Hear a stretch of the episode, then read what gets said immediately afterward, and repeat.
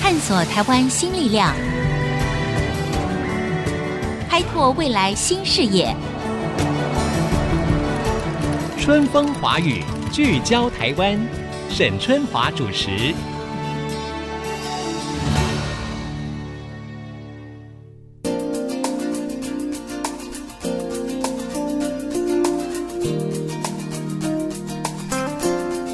嗨，各位听众朋友，大家好，欢迎收听 IC 之音春风华语聚焦台湾，我是节目主持人沈春华。除了欢迎大家每周固定收听我们的节目之外呢，也欢迎全球华人听众可以上我们的网站 triple w 点 ic 九七五点 com 来收听我们的线上随选集播。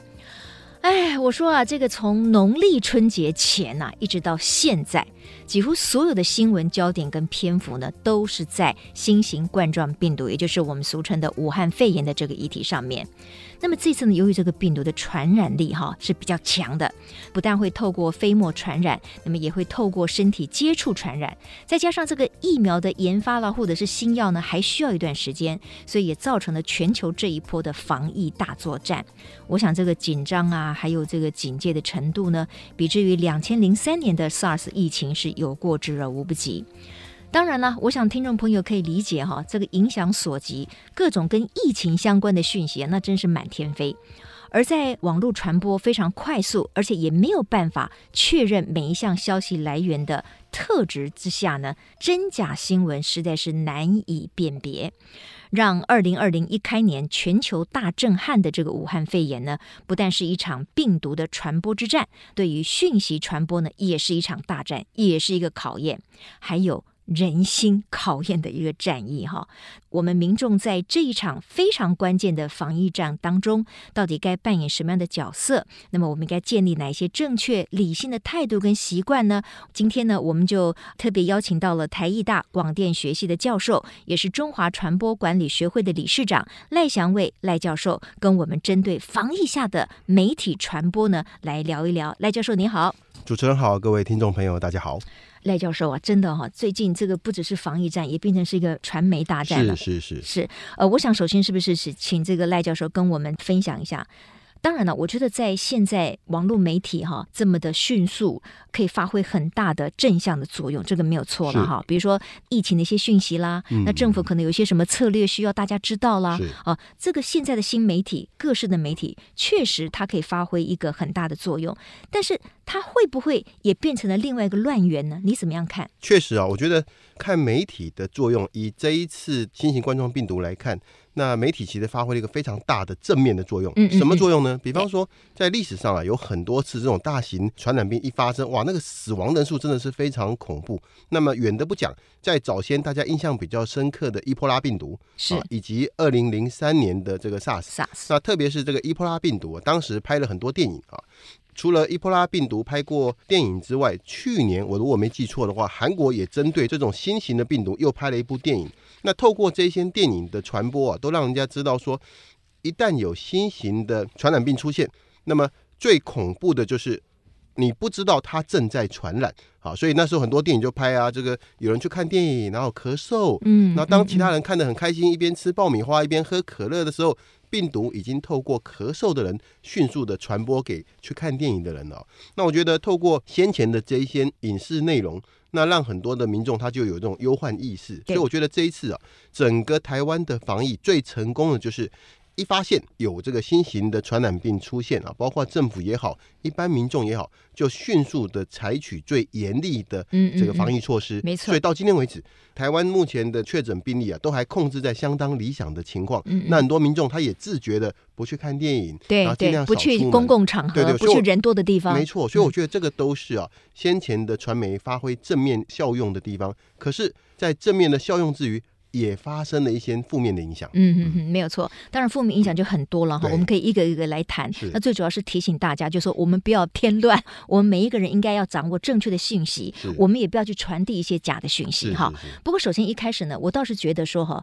台湾的民众啊哈，尤其我们才经过了一个大选哈，就是台湾的民众其实很习惯在任何事情上面都会采取一种意识形态的对立没错啊，没或者错嗯是选边站是。我觉得在防疫的这个议题上面，千万不要哈。对我相信很多人也会有共同的正确的概念，是就是我们在同一条船上没，错嗯防疫是我们每一个人都要共同去面对的。所以政府做得好的，我们要给他掌声。是哦，你说像这个陈时中部长，他这个指挥官指挥哈、官嗯不眠不休，有功劳有苦劳，我们对就应该要鼓励他、奖励他是，不要再去分说说，哎呀，为什么他要哭啊什么之类的。是这种我觉得没有必要的话，嗯其实真的大家可以停止哈。是您怎么看这次政府的危机处理？因为事实上，根据一个电视媒体的民调，其实超过五成的民众是满意的。那是您对于政府整个的处理的一个评价是如何？是我首先必须讲啊，我们就是说，从一月二十四日政府宣布啊，从武汉回来的，然后到进行十四天的隔离。嗯那到目前为止啊，政府的整个措施，我们必须跟他讲，大致上是非常成功的。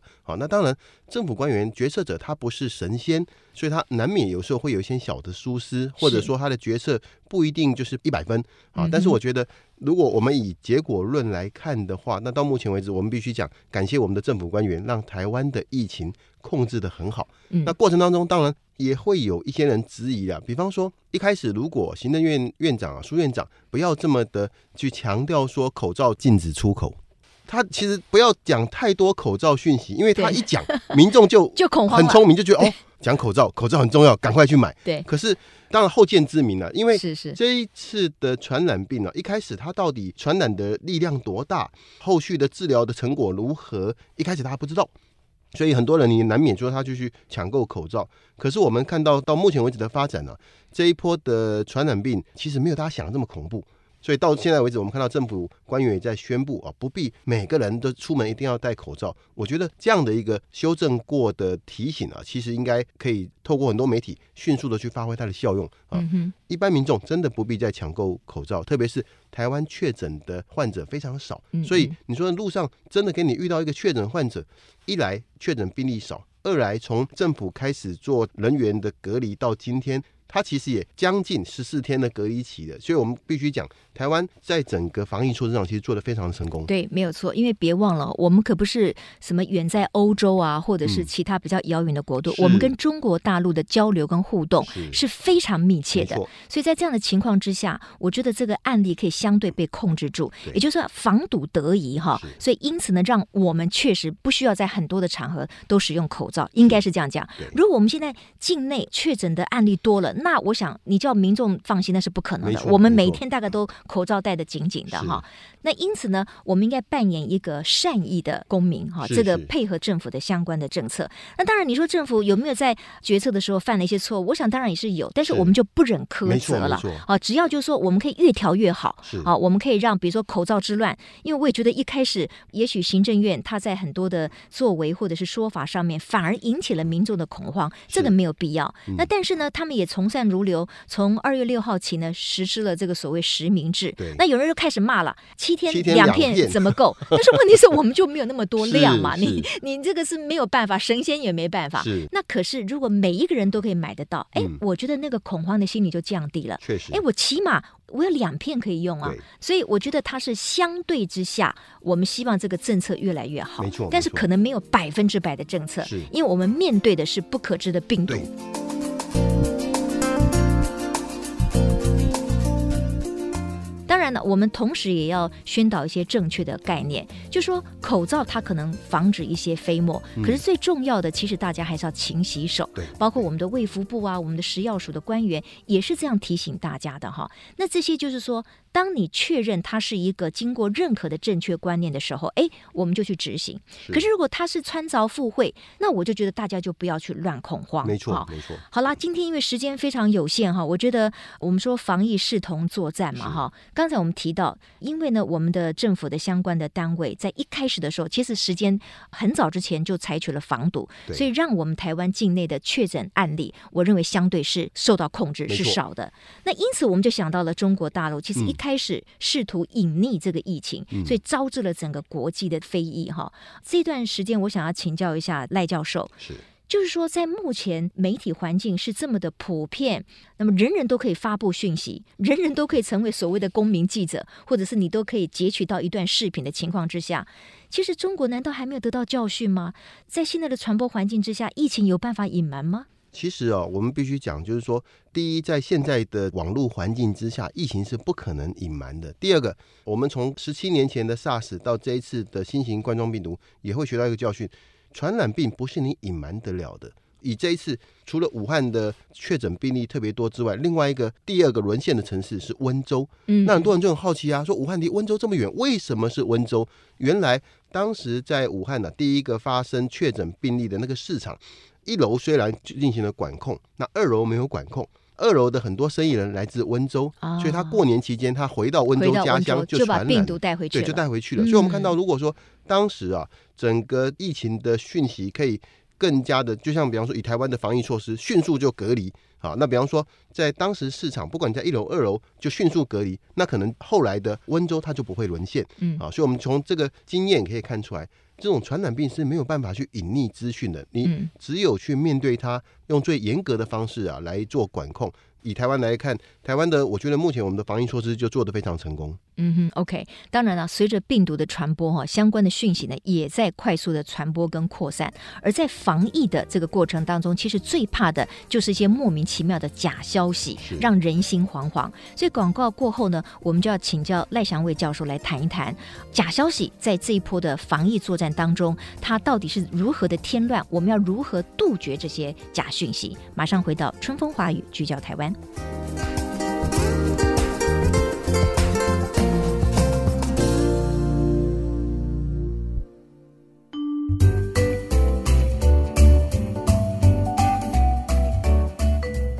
各位听众，欢迎回到春风华语，聚焦台湾。在这个全球防疫大作战的过程当中呢，我们今天邀请了赖祥卫教授呢来谈一谈在这波疫情下面的传播学哈，因为我们都可以是这整个传播网络的一份子。那我们到底应该要用什么样的正确的心态，才可以帮助自己、帮助别人，那也成为我们防疫大作战的一个加分？我想这个都很重要的。其实自从有新媒体，就是网络媒体越来越普遍之后呢，大家共同关切的就是假新闻、假讯息是是。那在这一波的防疫的过程当中，其实我们也发现假消息也是满天飞是哈。你就要如何杜绝这些假讯息？有人的社会哦，就一定会有不正确的消息。嗯那不正确的消息，有时候它是刻意的，有时候是不小心的啊。那么在各种的讨论当中，有的消息哦，就算他当事人讲错，其实你也不用太在意。比方说，先前有发生台大教授。他就讲说，故宫的政策啊，政府的政策会不会毁灭故宫啊？那这样的一个讯息，其实不管他只是单纯的讨论，或者这个议题本身有真还是假，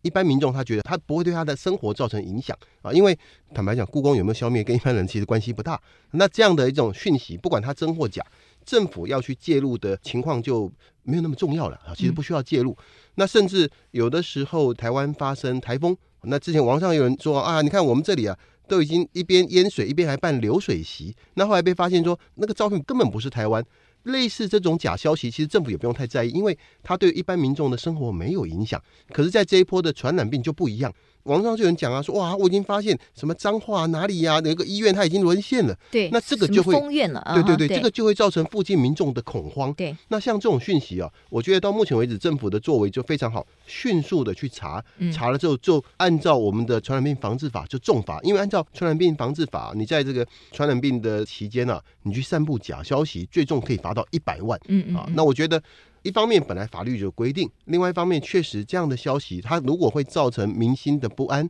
不管是说什么政府利用口罩政策赚钱，这个其实可能性几乎是微乎其微，几乎是零啊嗯对，啊！可是难免就会有人趁机要刷存在感嗯啊。那政府。特别是针对这种会造成人心不安的假讯息，迅速查，查了之后迅速罚，迅速公布啊！我觉得这都是很有效的。我觉得在这里面，我们每一个人也是要非常注意，我们自己可能在无意当中散播了假讯息了。比如说，我们每一个人都有很多的社群，对哦，然后呢，突然之间我们在社群里面，我们看到了一段视频，哇，哦好危言耸听哦，好可怕哦，我一定要警告我的朋友啊，因为这个可能会造成什么？因为什么？大陆有很多人吃什么蝙蝠汤，把这个影片呢就立刻传给你的朋友了。是但事实上，后来才搞清楚，这个影片根本地点、时间都错置。没错没错 哦。所以我的意思就是说，我们可能在无意当中成为了散布假讯息的那个人。是那我们要如何避免？是啊、呃我觉得要从两个角度来看啊，一个就是说这个讯息它本身会不会造成公共一般民众的不安？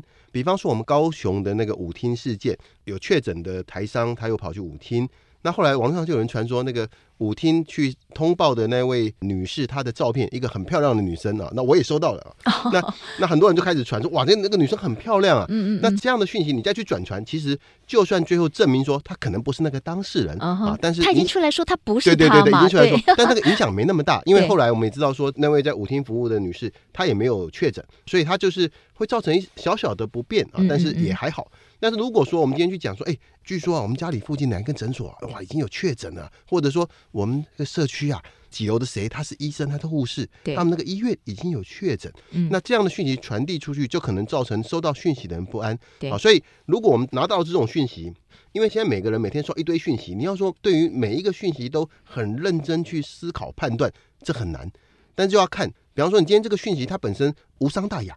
比方说，哎，我得到一个讯息，哇，说这个 IC 之音的主持人沈中华被提名为这个诺贝尔什么什 么奖，那这种讯息你传出去，就算它是假的，它不会伤害人嘛。嗯嗯，可是嗯如果你今天讯息是你可能会造成当事人的不安，或者收到讯息者的不安，那么在转传之前就要自己再思考一下。嗯嗯特别是我觉得现在台湾，因为我们高度民主化，嗯很多重大讯息啊，政府都会迅速的确认之后公布。好，所以像这种重大讯息，其实啊，你不必怀疑说，哎呀，不管国民党或民进党执政，政府会故意不告诉你，其实不会。所以重大讯息，与其自己认为说政府可能会骗我，我自己传好了，其实不必。重大讯息，你可以稍微等一等啊，看政府会宣布，或者是主流媒体他会宣布，而不是收到了就以为说我有第一手独家，大家都不知道，我赶快传。你一传啊，搞不好最后就会按照传染病防治法就要被罚了。嗯嗯嗯，不过我当然没有被提名什么诺贝尔奖，所以这是假讯息了哈。对，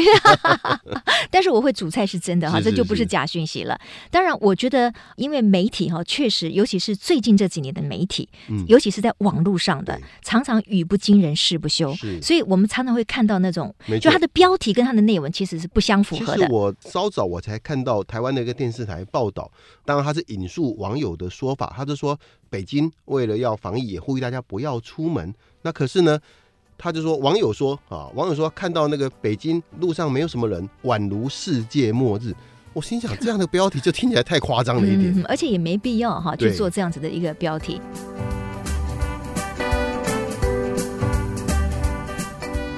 好，那当然呢，谈到了这个假讯息哈，我还想请教一般人哈，很喜欢随便乱贴文或者嗯是转传，他认为说他其实是善意的，但是因为他转传的其实是一个错误的讯息。 是那我们在这么一个纷乱的传播时代里面，我们到底如何可以做一个善意的传播者？你要不要给大家一些提醒是，其实最简单的善意的传播者啊，你只要多做一个动作， ？OK，就是查证。嗯哼，多了查证这个动作，一方面可以避免你传出所谓的假讯息，嗯那另外一方面，因为查证有时候你查到了也不一定是正确的嘛。比方说，我得到了一个假讯息，那我上网查，结果呢，我去确认的那个网站，搞不好他讲的也是错的，甚至于我可能查到了某个媒体也做了相关的报道，可是这个媒体报道也是错的。但是我们必须讲，从法律上来讲，只要你在传播讯息之前，你有查证，即使你的查证内容也是错的，但是有查证，那么在法律上就可以把你的责任降到最低。嗯啊嗯，而且我们前面也讲，就是说你一查证，搞不好就发现说这根本就是一个错误的讯息嘛。比方说，举个例子啊，在前几年，BBC 中文网国际知名媒体，他说大陆出口塑胶米，然后呢，塑胶米怎么样怎么样啊，吃了之后口感不对。我那时候心里想，连塑胶都吃不出来，这个不像是真的。嗯哼，好，那台湾那个媒体报道之后，他说他引述 BBC，我去查了，哎，BBC 中文网真的有这个报道。嗯那可是我上网一查，我就发现这个所谓的塑胶假米，在国际网络上已经传很久，传了好几年，早就一再被人家讲它是假假消消息，可是它还在流传。而且连国际知名媒体 BBC 中文网也一样做报道。我们就发现，其实做一个善意的或者聪明的传播人，其实不难，就查证。你只要收到什么消息，比方说赖祥伟得奖，然后你就 Google 赖祥伟得奖，后面加假消息，嗯你哼， Google 一查，百分之九十几，你都会查到正确的讯息嗯啊，所以它嗯嗯其实很好处理。而且我觉得塑胶米，我觉得它的成本应该比真的米还高吧？你要是啊呃把塑胶做成像米的样子，而怎么煮了之后才会发现口感怪怪？我心里想，塑胶可以做到那个吃起来口感一点点怪，那可以得到诺贝尔发明奖了啊。所以我觉得假消息之后还会有人故意在添乱，又给他做更多的假消息是。因为我不相信有人煮了那个塑胶米，因为可能根本没这个东西嘛。对对对然后他会说哦，煮了以后感觉口感不对，嗯所以被证实它不是真的是米啊。anyway，就是 太多的传闻哈。是那刚才呢，赖教授说呢，诶，如果你 Google 这个赖祥伟得奖，他可能是个假消息。不过我知道有个真消息，就是因为赖教授最近出了一本历史的小说，是是是这是真的假的？这是真的。诶，这是哎我真的为什？么你会写历史小说？这这很奇特啊！坦白讲，我写小说写很久，啊，我从大学就开始写哈啊但文是青来着啊对，，但是一直写的不好啊，真的写的不好。那后来陆陆续续我还是有写一些短篇小说，那历史小说我也写过几篇短篇，然后得了一些小的奖。因为我我后来对台湾历史很有兴趣啊，我本来是要写奈何的故事啊，因为我很尊敬奈何，是虽然我我们都信赖，但是没有亲戚 关系了。那我发现奈何到今天为止啊，他连一本专属的传记都没有，都我觉没有得这是说不过去的。我就想帮奈何写传记。那在找资料的过程当中，我发现奈何很关注台湾历史上的戴潮春事件嗯啊，哼，就台湾三大反案。那是台湾的三大反案，一般人比较知道的啊，是这个朱一贵、林爽文，很多人其实不知道戴潮春。那我后来就研究了一下戴潮春，我就发现，哎呦，戴潮春固然很传奇，平定戴潮春的雾峰林家的林文茶故事更精彩。第五代传人，第五代传人，啊嗯，那我就写一个以真实历史为版本，然后去写一嗯个历史小说、啊，所以后来就写了十六万字的《台湾雪皇帝》。那哇，很多人问我说，这个名字听起来啊，是不是什么僵尸小说啊，什么恐怖这小写说？皇帝有点恐怖啊，对对，它嗯名字，但是它内容不会。我这个内容我是根据完全真实的历史，不过当然了，这本书呢，我有拜读哈，因为我觉得哦，这个传播学者写这个历史的小说实在太有意思了哈。那这里面其实有一段，我觉得跟嗯我们今天的主题可能有点关系，那就是传闻，或者是说你自以为是的一种所谓真相哈没。错，比如说，在这个小说里面，哈，就说因为这个林文茶呢，他是一张签诗，嗯这个签诗里面呢，他就认为说自己有机会当皇帝，是所以他起心动念就觉得对嗯自己想当皇帝了哈。这签诗里面有句话叫什么？长蛇转为什么龙啊？对对对，啊长蛇反转变为龙，哎啊，长蛇反转变为龙，是但这可能也只是一个传闻没，错或者这个传闻可能也是有些有心人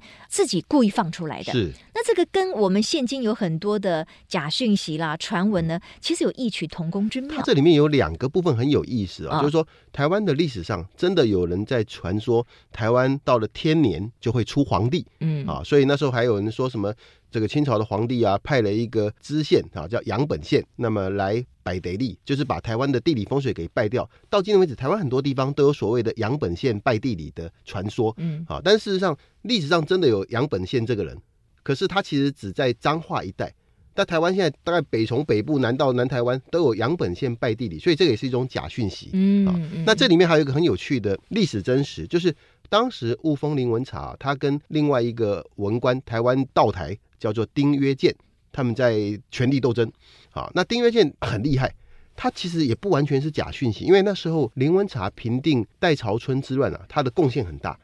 可是林文茶他比较不会去写这个奏折，丁曰建很会。丁曰建每次都写说，因为我做了什么事，那林文茶他是顺便可以解决什么问题，嗯哼所以久而久之啊，就造成清朝的中央政府官员以为说丁曰建功劳比林文茶大，大，嗯然后丁曰建又一直强调说，过去台湾的造反啊都没有什么，可是呢，现在这批台湾人，因为林文茶有带着台湾人到大陆去打太平军，还打赢了，嗯嗯就很会作战。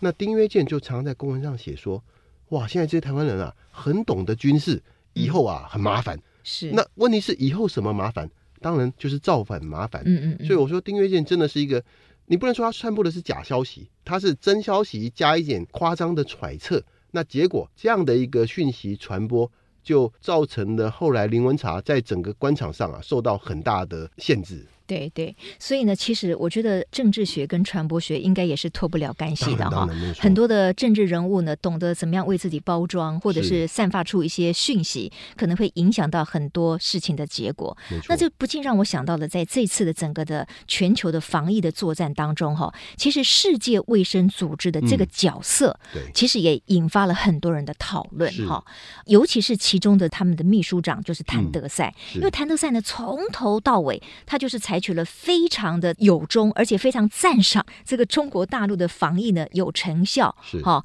然后甚至呢说了很多的话，惹怒一票人啊，比如他在一开始的就是说、中国的防疫做得非常好啊，所以没有必要对于他们的旅游啦或者是贸易啊进行不必要的干扰，意思就是说一样还可以去中国旅游啊，哦，一样这个货物可以交流都没有问题啊。结果你看，后来等到疫情不对劲的时候，很多国家都采取了撤侨，是或者说禁止到中国旅游，甚至也不接受中国游客呢到自己的国家来哈。所以到底防疫哈，就是卫生或者是健康这个事情，真的能够跟政治脱钩吗？恐怕是没有办法完全脱钩嗯的，因为所有的跟人有关的事情，讲到最后都是政治啊。那只是说，在遇到防疫这么重要的事件的时候啊，大家应该尽量的，如同刚主持人一开始讲的，尽量的把政治的因素降降到到最最低低。啊哈但是因为有人的地方就有政治啊是，完全没有是不可能的。就像嗯前一段时间，台北市长柯文哲跟我们的防疫指挥官陈时中，为了隔离地点要不要公开，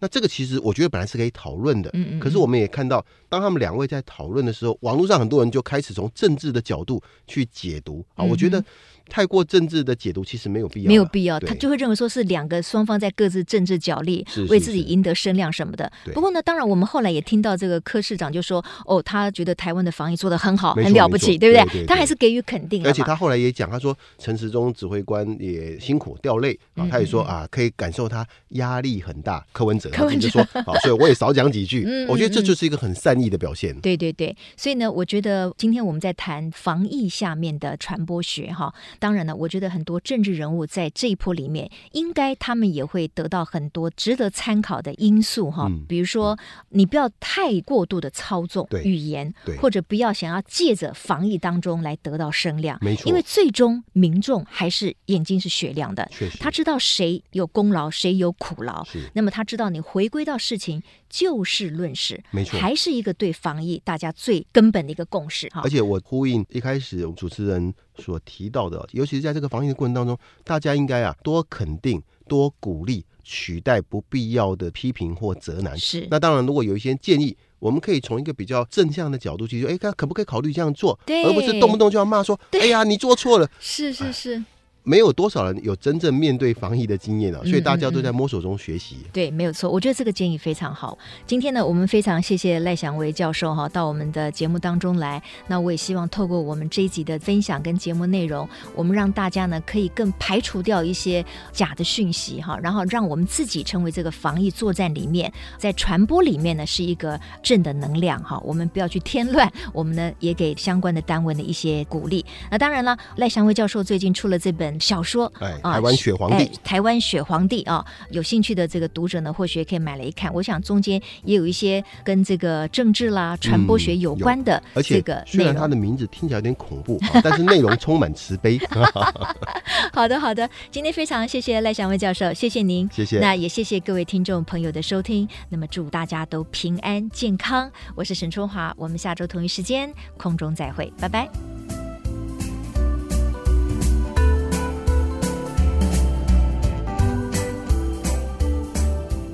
本节目由世界先进机体电路赞助播出，探索真相，开拓未来。世界先进机体电路与您一起聚焦台湾。